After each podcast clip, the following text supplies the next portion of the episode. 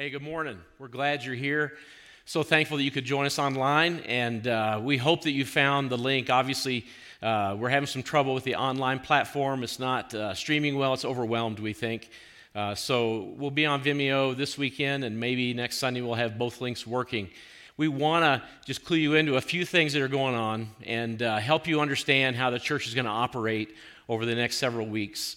Um, if the stream that you're watching gets stuck or seems to hiccup, the best thing for you to do is just look for this little symbol up near your browser. It's a refresh or reload button. Just click that, and it should re engage, and it will probably catch up. We upped our internet streaming capability from here at the building, and we hope that it's enough for you and that we can all be connected through this time couple things we want you to know as well. Most of our groups and classes they're meeting and they're gathering via video conferencing. We had a class that met this morning at 9 we had groups that met through the week. Our prayer team met this morning before church so that they could uh, take our prayer requests and keep everybody connected through these means. And so if you want to join in if you're not a part of a group if you're not a part of a class, if you would love to be a part of our prayer team, if you're not sure how you want to be connected, but you're feeling a little isolated, a little lonely, then we would love for you to find a way to connect. The best way to do that is just email us at info at castleoaks.org and uh, just express your desire there, whether you want to join a class or a, a ladies' Bible study. Our men's groups, they're meeting on Saturdays via video conferencing. And so we want you to stay connected so that you don't feel isolated, okay? Also, if you want to get our emails, all you need to do is in, in, your inbox is just drop an email to that same email address and just let Debbie know that you want to be connected to our e-news or just say send me all the emails. That would be great. So we want to be sure that during this time, strange and difficult time, that you are not left alone. And to help us do that, we need to stay connected with you via these means, whether it's email, Facebook, texting, or through this type of streaming service. So we hope that you will do that. Uh, we don't want you to feel alone. We want you to know that we're in this with you. So we're getting ready to worship. We're going to jump in in just a moment, but let me share this scripture with you and give you a glimpse of kind of where we're headed today. Here it is Psalm 100, just a couple of verses. Know that the Lord is God. It is He who made us, and we are His. We are His people. We are the sheep of His pasture. I don't know how that hits you to be called a, a sheep, but my hope is that you will feel covered, that you will feel like God is in control and we belong to Him. And so here's what we're going to do today enter His gates with thanksgiving and His courts with praise. Give thanks to Him and praise His name. So let's pray. Lord, we ask in this moment that you would inhabit these places Lord, normally we're here under one roof, even a couple services, but we're all usually at this address gathering and together, able to see each other face to face. But Lord, we believe that you're present in, in a thousand different worship centers all across the country and, and even some across the world. That you are connecting us, bridging technology, that your spirit knows no bounds, that we are one body, even though we find ourselves in different locations. Lord, we're grateful for that. That you're omnipresent. And that as we lift our praises together, they, even though we find ourselves in different places, they come to you with one voice, one church. So, Lord, as we worship you, we declare the greatness of your name. In the powerful name of Jesus, we say together, Amen.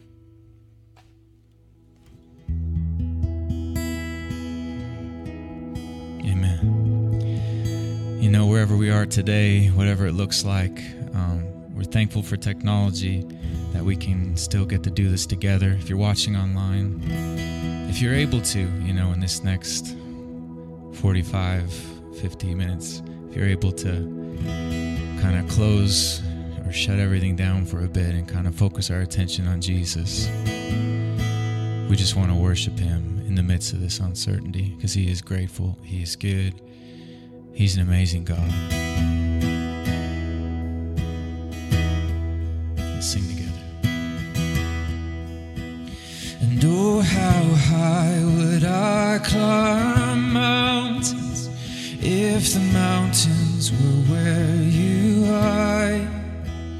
And oh how far I'd scale the valleys if you grace the other side.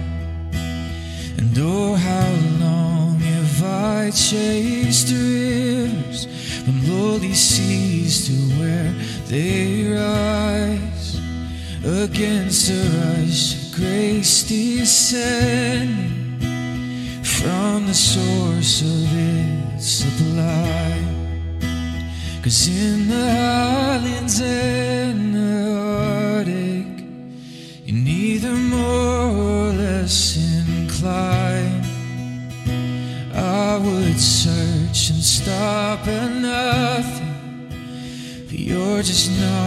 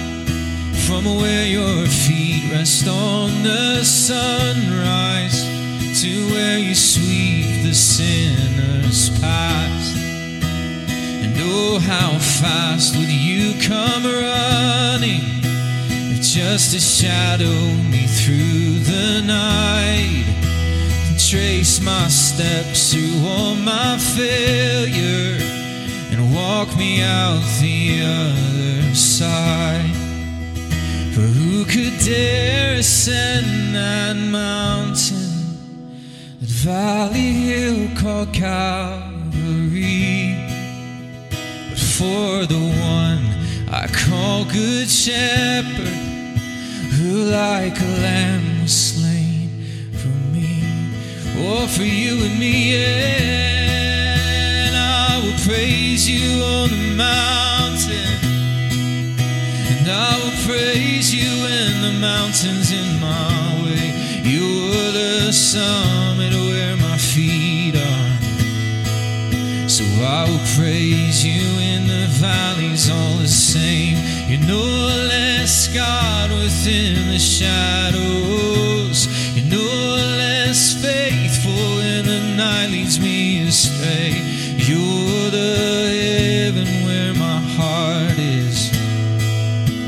In the highlands and the heartache all the same.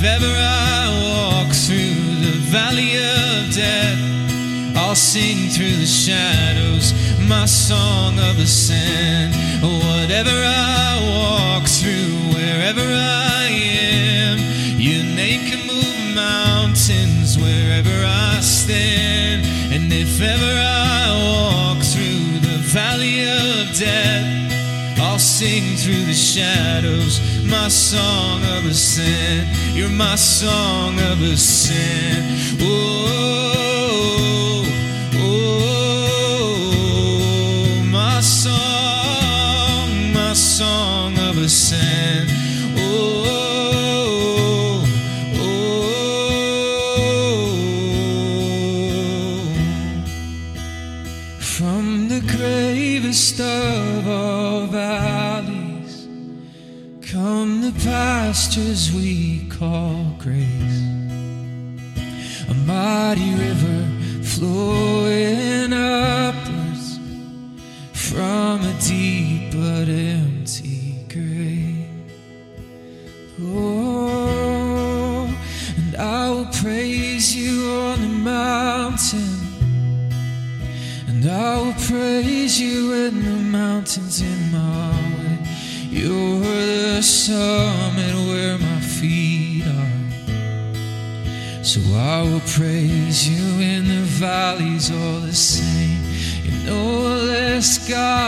in the shadows.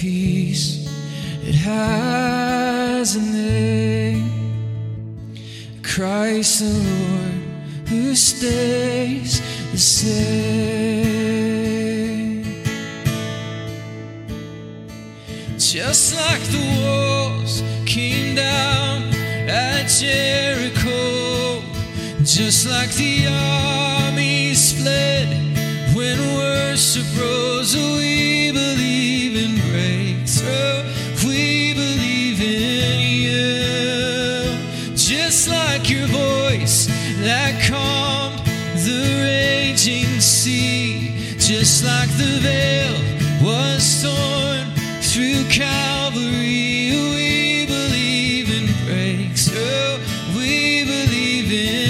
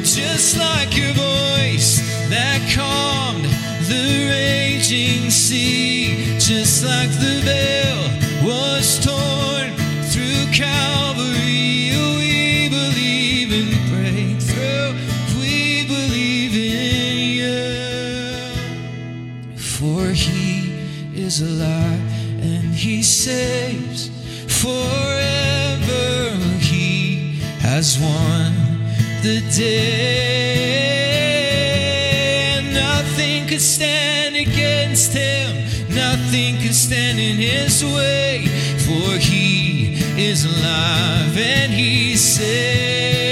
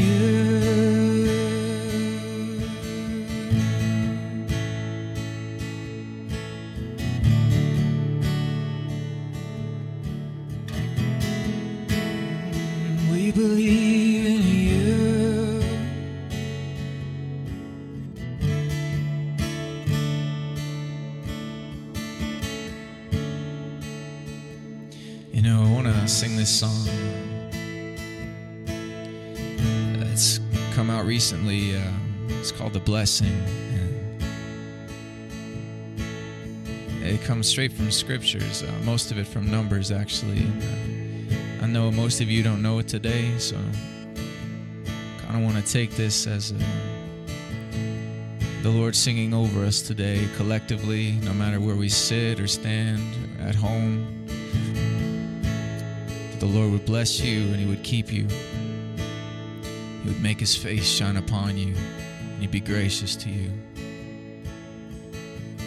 Let's sing this together. The Lord bless you and keep you and make His face shine upon you and be gracious to you. The Lord turn his face toward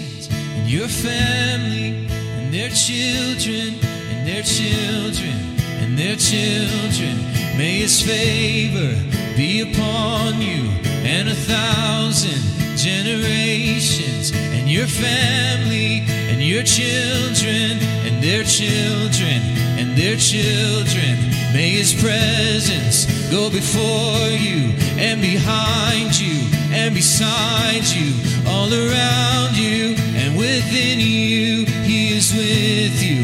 He is with you in the morning, in the evening, in your coming and your going, and you're weeping and rejoicing. He is for you. He is for you. He is for you. He is for you. He is for you. He is for you. He is for you. He is for you.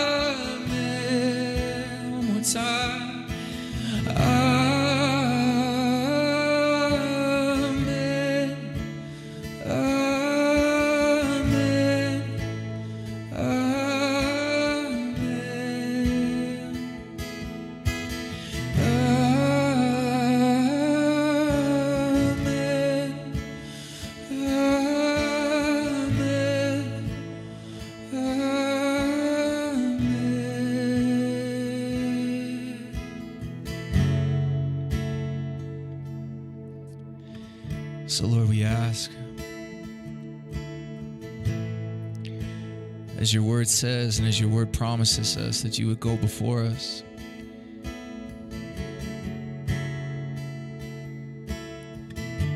God, with you, nothing is impossible. And in the midst of this uncertainty today, we just rest in you, God. We rest in your arms. We rest, rest in your embrace.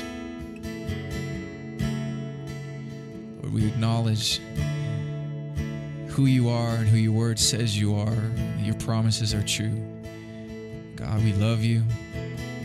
We trust you. Our faith is in you. Faith that you gave us, Lord.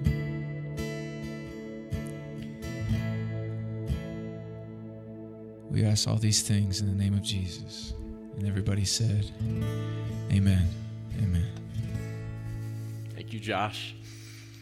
Uh, the team that is helping pull things together, mostly staff, a few volunteers over the last several weeks. We're very grateful for those who've given their time and energy to pull this off and make it happen. And Josh has done a ton of work, and Debbie, and Cindy, and Diana, and many others. And so, the hardest thing for me about us not meeting together or being face to face in this room is all the things that have happened and developed over the last several weeks. The question I'd love to ask you and love to hear from you I'd love to know how you're doing. I'd love to know what's stressing you or where your anxiety is coming from. I'd love to know how your family is faring in these uh, weird and strange times now that you're spending much more time together than you're used to. I'd love to know uh, what are your hopes and dreams and fears as you watch the headlines change every day. But we can't do that in this way. In fact, probably the only place we can gather right now is the grocery store. Um, since the coffee shops are shut down and restaurants are shut down. In fact, when I was at the store yesterday, I ran into a few Castle Oaks people, and these are the questions that I'm curious about. How are you doing? And I would want to know the very same thing for you. But you should know that there are many people praying for you, that there are a lot of people very concerned about you, and we're trying to connect, as we said at the top of the service, uh, in as many ways as we possibly can a lot has changed when we began this series called The Road. It's a Lent series. I heard somebody say the other day that they've given up more for Lent than they had planned on giving up. And maybe that's true for you too. We're giving up all kinds of things. They are forced upon us, and some of us are making the choices to do so, but this is a very different Lent season. When things began to get bad in the U.S., I wondered, well, surely we'll meet for Easter. Surely we'll gather for Easter. And now it looks like if that's an impossibility. And so, in my mind, in my imagination, I've wondered about the next time we gather and what that will be like. And uh, almost through tears, just imagine the, the moments of us getting face to face together again. And so I long for that and I want that, and that will come uh, in God's good timing. And so until then, we'll do it this way. We'll share and we'll engage in this. The, the road that we're on, the series, of course, is a little longer than we anticipated. We began this series with this verse to give us some framework. As the time approached in Luke 9, as the time approached for him, that's Jesus, to be taken up to heaven, Jesus resolutely, uh, determinedly, he set his face like a flint toward Jerusalem. And from this point in the Gospel of Luke, Jesus begins to make a journey from the north uh, area of the Holy Land up above Galilee, all the way down around Samaria, and eventually to Jerusalem. This is where, of course, he will meet his fate at the cross. And this is an important part of Luke. It's an important part of all the Gospels, but we wanted to walk this road that Jesus walks together. And I think, well, we had no idea what would be occurring across our country and across the world when we uh, picked this journey, when we picked this road for us to walk on. Uh, but of course, the things that Jesus talks about as he goes down this road apply to us and what we're experiencing right now. Uh, unfortunately, some of the things that we're dealing with, Jesus addresses directly and clearly. And so we can tell that this journey, wherever we're headed, it's going to take a little longer than we thought. The question we asked at the beginning of the series was Where are you going? Where are you headed? It's a great question. I bet you wish you knew. I bet you wish you knew. Is it how long is the journey going to be and, and what's the destination like? How long will it last? And how long will things be changing daily? And as we watch this unfold, we long to be together and share it together. And so, is it the journey? Is it the destination? Well, it's, it's both. But as Jesus and his disciples went down this path, all the way down to Jerusalem, for them, of course, it was about the destination of the cross. But along the way, for Jesus, it was all about the journey. And so in the very next chapter, Luke chapter 10, we find the disciples making a stop along the way of their journey. Here's what happens. As Jesus and his disciples, as they were on their way, they're on their way eventually to Jerusalem, he came to a village where a woman named Martha opened her home to them. Now, this story that's about to unfold over the next few verses, it's only in the Gospel of Luke. And you might know Martha. We get to know this family through the Gospels Martha, eventually Mary, and there's a brother named Lazarus. And they're good friends with Jesus and they spend time together. So it's no surprise that Martha would open her home. In fact, this would be a Jewish requirement that they would show hospitality. But the relationship that Jesus has with this family is, is comfortable. In fact, the dialogues that they're having throughout the Gospels, the few times that they are gathered together, it seems like Jesus isn't necessarily a rabbi, more of a friend, but of course they know him as Lord and Savior as well. They're friends of Jesus and they're on the way. Now, Martha, she appears to be in charge of the household, She's probably the oldest of siblings. Luke then tells us this she had a sister called Mary. Mary and Martha together. Mary was probably the younger sister. And as she is there, she shows up in the stories. We said the brother is Lazarus. Martha welcomes them in, and Mary sits listening at the Lord's feet to everything that Jesus has to say. Now, just a quick note, and this is important. Luke does this on purpose. He says that Mary is sitting at the Lord's feet. That detail, don't let it be lost on you. This is a clear indicator in the Gospel of Luke that Mary was a disciple. Now, no, she wasn't one of the 12. They lived in a patriarchal society, and all the disciples listed in the Gospels were men. But this is Luke's way, and he does this all throughout the Gospel, of elevating women to their appropriate and proper role. Paul would say it later there is no Jew nor Greek, nor male nor female. Everybody in the kingdom, and even in this earthly kingdom as well, they should have equality. And when Luke says this, he is clearly saying that Mary and Martha and Lazarus too, probably, would all be considered disciples of Jesus. And Luke does this every chance he gets with women. Mary, sitting at the Lord's feet, listening to what he said. And then Luke says this that Martha was distracted by all the preparations that had to be made. Now, of course, there were huge things that had to get done for this meal to take place. Normally, in their home, there's probably two or maybe three people, if Lazarus is home, that are eating and partaking in the meal. Maybe a few more if they have guests, but now they have 12 dudes that have uh, ransacked their house, and now they're ready to feed 13, 14, maybe 15 people. It's a big deal. I mean, this is a banquet in terms of their own home and their own setting. And so they're offering hospitality and they're getting ready to feed all of them and she's distracted. And of course she is. It's a patriarchal society. To make the meal and get ready for the meal, it's going to be left to Martha and Mary. I mean, James and John aren't going to be cooking. James and John are not going to even be cleaning up. Thaddeus and the rest of them, they're going to leave it to these women. So, of course, she is distracted. Now, just hit pause a minute. You've been together as a family a lot more over the last week or two, and more in weeks to come. I bet your family is a lot like this family. I wonder who in your family is distracted by preparations. You probably have in your family sitters, people who like to sit, just like Mary. And you probably have workers, preparers, those who walk into the kitchen and they see a mess and they get busy with it, those who walk into the kitchen and see the ice cream and start eating it. So, who in your family is like that? And before you point fingers, the better question to ask is how are you contributing to life in your family? Is everybody helping? Martha was distracted, though. And when Luke says this and includes this detail, it's not a positive thing that she was busy. In fact, this word distracted is pretty puzzling to most people who try to translate it from the Greek into our English language. And so, if you read the various translations that are available, distracted is one word, but there's a bunch of other words that translation use. They use words like worried and upset and busy, which sound very different than distracted. In fact, the King James uses my favorite word, cumbered. You ever feel cumbered? You ever feel cumbered? You're carrying something along with you? This word is so incredible. It's so multifaceted and varied. Here's what it means. Here's the, the wordy definition. She was distracted, which means she was driven about mentally. She was over occupied, over busy. The reason why cumbered is one of the words. She was carrying around many things. Does this describe you? Is this who you are these days?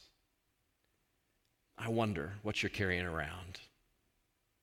Up until about two weeks ago, whenever we would inter- interact with families or moms and dads here at the church, in the lobby, in various places, even out in public where we see each other often in coffee shops and restaurants, if we asked each other, How are you doing? How's life going? What's happening in your family?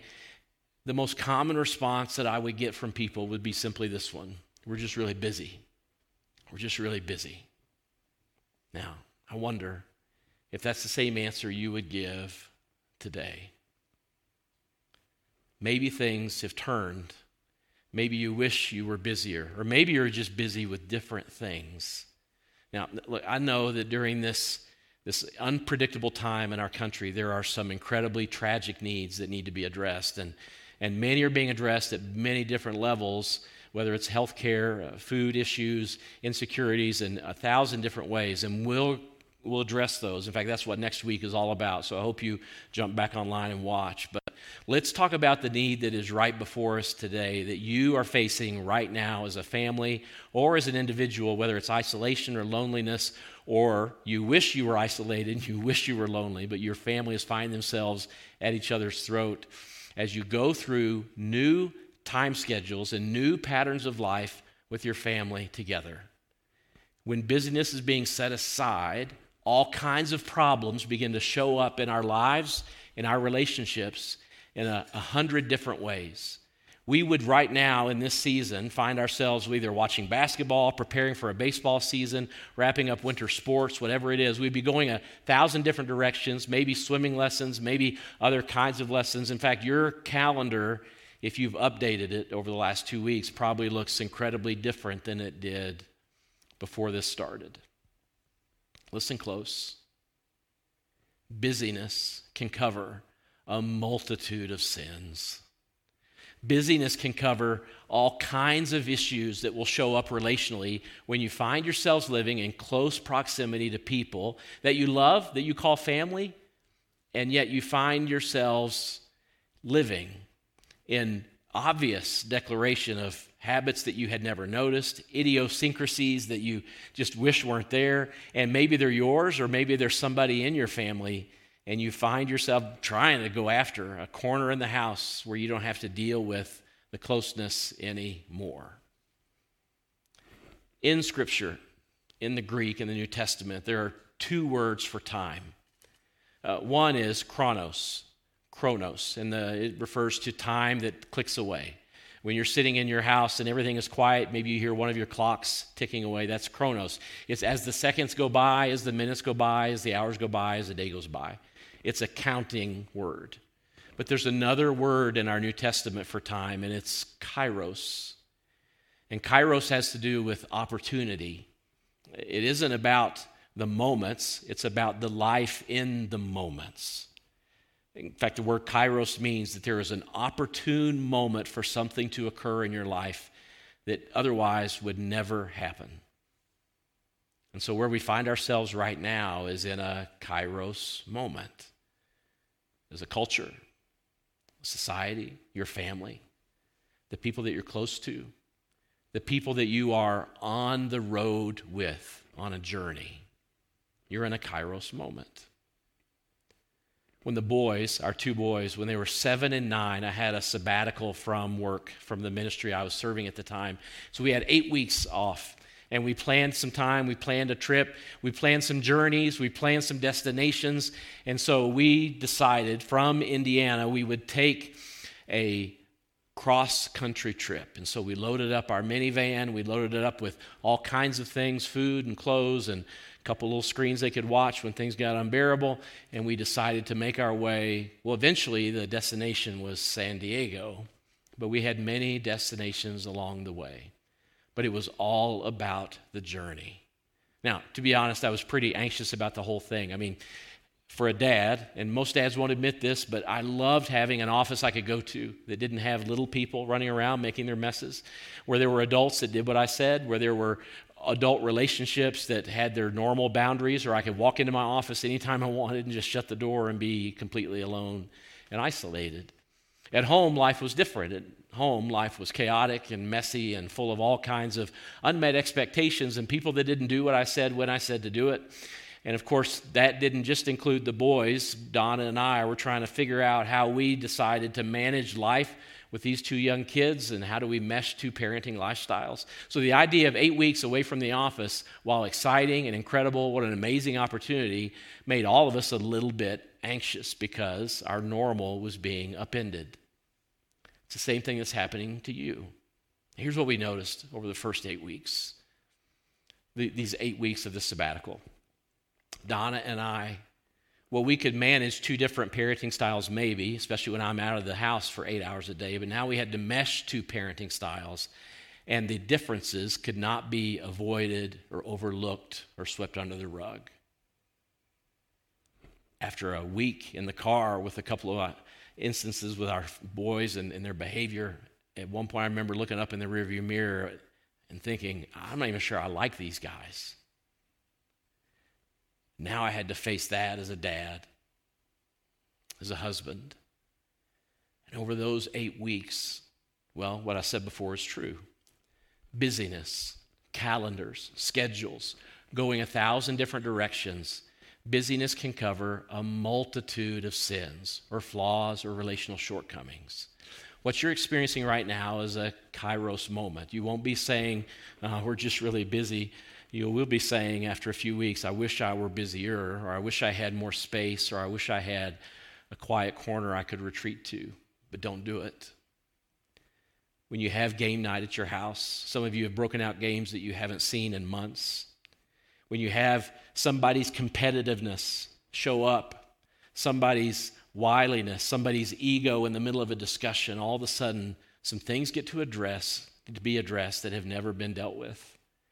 And so take time, thoughtful time, prayer, engage, conversations and relationships. You have a kairos moment. Same thing our family did over eight weeks, 5,000 miles, being cooped up in a little tin can driving down the highway. And my hope is that your family while it will be more difficult, while your relationships may find friction that you never knew existed, my hope is that things will become richer and better in the long term. And so, Martha is distracted, making preparations, and eventually this distraction gets the best of her, and she has a reaction. Here's what she says she came to Jesus and she said in front of Mary and everything is happening there. Martha says, Lord, don't you care that my sister has left me to do the work all by myself? Tell her, tell her to help me. And this is what's going to happen in your families and in the circumstances that you find yourselves in socially and relationally. And this is a great indicator of Martha's issues, her dysfunction. When she finds herself not getting what she wants or not having everyone else participate in her life in the moment, when she finds herself shouldering a burden that she believes should be shouldered by everyone present, or at least her sister, she says to Jesus, who she knows is Lord and Savior, Look, here's the deal. Put me in charge.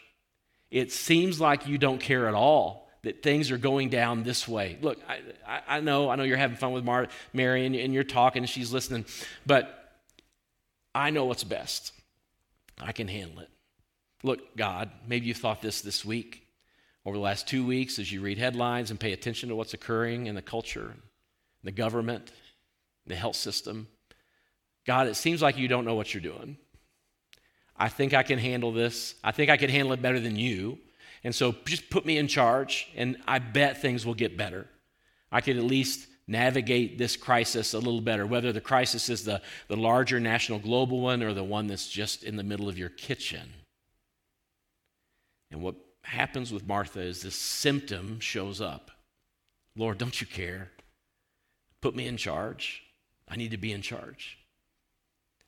Jesus hears this symptom come out of Martha's mouth, and then he begins to diagnose exactly what's going on. And here's what he says But the Lord answered her, Martha, Martha, you are anxious and troubled about many things. Now, just take a moment, just pause for a second and ask this question Is this a, a phrase or a statement that describes you and your heart, your mind, what's going on with you in your life, or maybe in members of your family or friends that you know, coworkers who are fearful about the future? Are you anxious and troubled about many things? Is that you? Well, this is what Martha is like in this moment. And Jesus calls it out anxious and troubled about many things. Well, my therapist or your therapist or psychologist today, they have a name for this. It's called generalized anxiety. And of course, it doesn't need a lot of explanation, but they give us some good definitions to it. The mental health experts say this. This is a lot of words, so just take it slow, okay? You'll see it on the screen. Generalized anxiety is characterized. Now, you can just make a little mental list if you want and just check these off if this is you. Generalized anxiety is characterized by persistent and excessive worry about a number of different things. People with generalized anxiety may anticipate disaster. How many of you have been watching the graphs of the cases or the deaths, whether it's been Italy, across the country, or even in the US, and you're anticipating where those graphs are headed. You are watching the numbers and you're doing the math. Many of us are doing the same thing. They anticipate disaster and may be overly concerned about, here's a little list for you money, check, that's me. Health, of course, absolutely. Family, work, other issues, yes, yes, yes. These individuals find it difficult to control their worry. In other words, it's the 3 a.m. moment when you wake up and these things begin to check off in your mind. These are the things I'm concerned about. Generalized anxiety. Now, now some of us work through this in conversations with people that we know, people that we love. We talk about it at dinner. We express these anxieties, these worries, and we're able to kind of find some new homeostasis or place where we can allow these worries to just ebb away from our minds and we find peace. But many of us need the help of someone else that can come alongside us, that can give us tools that will allow these anxious moments to find their way into the background so that we can operate and do our life. We're seeing spikes of anxiety and generalized anxiety across our country.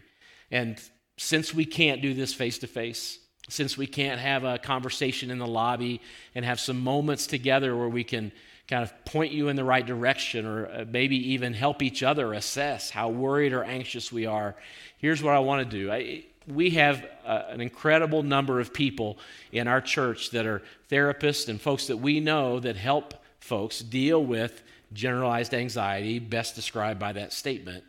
And we want you to know that you're not alone, that we can help you get to a place where somebody can give you the tools that you need to deal with your anxiety so that you can move forward, so that you can be the mom or the dad or the teenager or the kid or the college student that you know God's called you to be. And so if you're stuck, if you're not sure, drop us an email. We'll get you connected to somebody then help you find the way. Don't stay isolated. Don't, don't decide that, that now is not the time to do that. We have therapists in our church that are doing uh, video conferencing and, and telehealth issues. We would love to help you find your way. So don't stay stuck. If you are anxious and troubled about many things, then there's help for you and there's hope. And some of it is through conversations and learning and reading Scripture. In fact, Jesus knows this, and this is all through Scripture as well. If you deal with anxiety, Scripture speaks to it over and over and over again. In fact, there are many scriptures that will guide you down the path of helping you understand what to do with your anxiety and your worry. And in fact, some of it is right there in Jesus' response to Martha. He says, after she says, Don't you care? Tell her to help me. Then Jesus gives a response to her that helps her find a way. Now, before we give you that at the end of the message, let me help you understand what's happening in this moment. Remember, this is the symptom control. Pride shows up. I want to be in control in this setting, all the disciples are present. And one of the disciples that's there, well, his name is Peter, and Peter knows a little bit about what it means to have control issues or maybe have pride sneak up. It would be later in a letter that Peter would write these words that may help you deal with your anxiety a bit today. Here's what Peter says Humble yourselves, therefore, under God's mighty hand, that he may lift you up in due time. And then he says this Cast all your anxiety on him because he cares for you. 1 Peter 5, two verses. In fact, what you could do this week is just decide you're going to write this down on a, on a note card or a post it note, or maybe make a screenshot of something and put it on your phone so that you see it every time you look at your phone. Humble yourselves, therefore, under God's mighty hand, that he may lift you up in due time. Cast all your anxiety on him because he cares for you. Now, right before this, Peter quotes a passage from Proverbs 3, and it says this that God opposes the proud and gives grace to the humble. And so this gives you a key to help you understand where some of your anxiety, some of your worry comes from. Do you remember about Martha? She is greatly distracted about many things, and she believes if Jesus would just tell her sister to do what she wants, if God would just put us in charge, that our anxieties would go away. This is the first indicator that those of us, all of us that have control issues, pride sneaks in this is the driver for anxiety for most of us. That we want, we, we want, we want it the way we would like it. And so Peter says, if you're going to deal with your anxiety, this is one of the first ways to address it. First, humble yourselves. We approach God with open hands and we say, I don't understand what's going on, but I trust that you're sovereign. I want to be in control, but I'm pretty sure I'd mess it up worse than it is right now. And so, Lord, I trust you. It's difficult to trust the Lord when it feels like the world is coming apart, or when it feels like your world is coming apart, or like your family can't even get along for five days in the same house. Humility says, Lord, I trust what you're up to, and we'll walk down this path together. Humility and surrender. This is the key. And then watch what Peter does. He says, God will lift you up in due time, but then cast your anxiety on Him.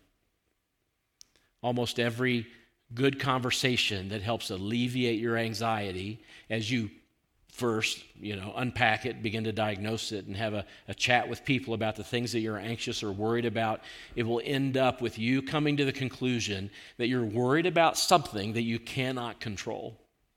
And if you're worried about something that you cannot control, then of course somebody is in control, and that somebody is usually God.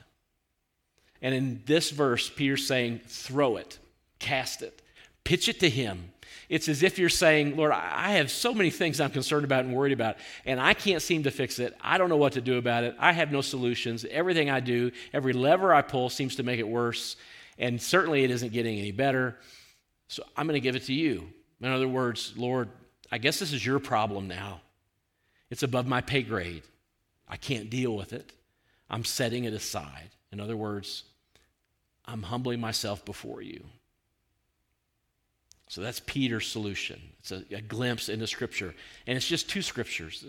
The Bible is filled with solutions, aids, and helps, paths for you to reduce your anxiety over and over and over again. And then Jesus gives Martha a bit of advice. He says to her, Martha, you're distracted about many things. You're anxious and worried.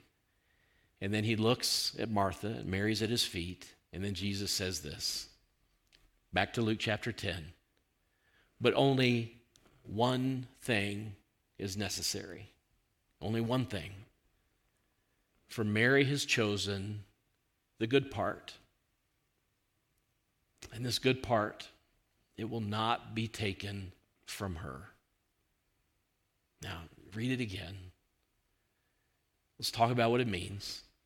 But only one thing is necessary. Now, let me be clear. I, I don't know what the one thing is. I mean, most pastors or maybe even theologians would say this one thing is necessary. It's sitting at the feet of Jesus. But I don't think Jesus is that naive.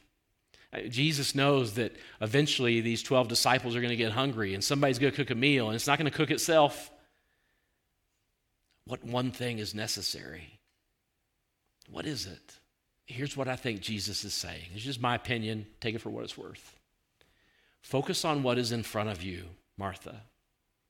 Focus on the thing that is right in front of you and give it your full attention. Give it a chance. Pay attention multitasking is a myth. All it does is divide your heart and divide your mind. Martha, you're worried about many things and anxious about many things. You don't need to be. Just give it up and focus on the one thing that is necessary. And Mary found it. We're just chatting, we're together. She's learning from me, I'm learning from her. And here we are in this moment. Focus on the one thing that is necessary. Look, anxiety and worry, it gets a foothold in your life when you believe that you're in control of outcomes. Jesus is saying that when you leave the outcomes to God, when you allow Him to be in charge, when you are surrendered and open to where He's leading you, even if you don't like the journey or the destination, when you do that, anxiety begins to go away. Martha, only one thing is necessary. I, I think if Jesus was in your home right now, if he was with your family and interacting, I think he would say the same thing. Only one thing is necessary. Just focus on now. Focus on being with the people that you love. Turn off the news. I mean, it's going to be there tomorrow. Don't worry about it. Quit checking Twitter. It, just set it aside. Put your phone away. Work will be there when it's there. But your family's in front of you. The people you love are right there. Connect with them and love them. Only one thing is necessary. And when we do this, Jesus gives us this antidote of focusing on what's right in front of us. Anxiety and worry begin to ebb away. We've abandoned outcomes to the only one that control any outcomes, to God the Father. And so this is what we hope to do over the next few weeks. And this is how we're praying for you and your families. So let me lead you through this passage one more time. And why don't you just take a moment and allow this to be maybe your guide for the week, your compass, a bit of your true north, and allow these words to reduce your anxiety and your worry. So I'll guide you in a prayer, and then your family can discuss some of the things that have come to mind, maybe a bit later today or later in the week. So the first thing Peter says humble yourselves. Lord, we come to you humbled. We believe that you are the one true God and that you're sovereign and that you are in control and that we are not. And so we begin by reminding ourselves of this truth. We push up against it all the time. We attempt to manipulate circumstances or even other people to get what we want. And so, Lord, we ask that you would forgive us of that. And we surrender to you completely and fully, believing that you are in control, and we abandon ourselves to that control. And we ask that as we do that, you would call to mind circumstances, situations, things in our heart where we're attempting to grab control back. And so we humble ourselves. Lord, we also cast our anxieties on you and you alone. And so, right now, just allow God to remind you of the things that this week have tempted you towards worry or anxiety, whether it's your, your finances, circumstances, health. And just to give it to Him, cast it to Him. And you can even use that phrase Lord, I guess this is your problem now. Nothing I can do about it anyway. This is your deal. So, name a couple of things that you have attempted to make your own and has created anxiety in your heart and your life. So, Lord, as a church, we come together across a variety of places and homes. Some of us watching on a TV or a computer, or some of us on a phone, and we ask that your spirit would continue to knit us together. And we ask that you would give us the courage to come with humility before you and as we do that, Lord, our hope and our prayer is that you will allow us to trust you more fully and that we would be able to cast our anxiety upon you. Lord, give us the courage to return to some of these scriptures this week that will drive us more deeply into surrender with you. We ask this in the powerful name of Jesus. And all God's people said, Amen. So, our hope and prayer is that as you walk this week, that these words will encourage you and enable you to live more open handedly with God's presence in your life. We hope to see you this week online, sometime, someplace, uh, in a video conference, or connecting through text or email. If you have needs, don't hesitate. Don't be isolated. Reach out. We want to help you through all that we're going through as a country. God bless you. We'll see you next Sunday.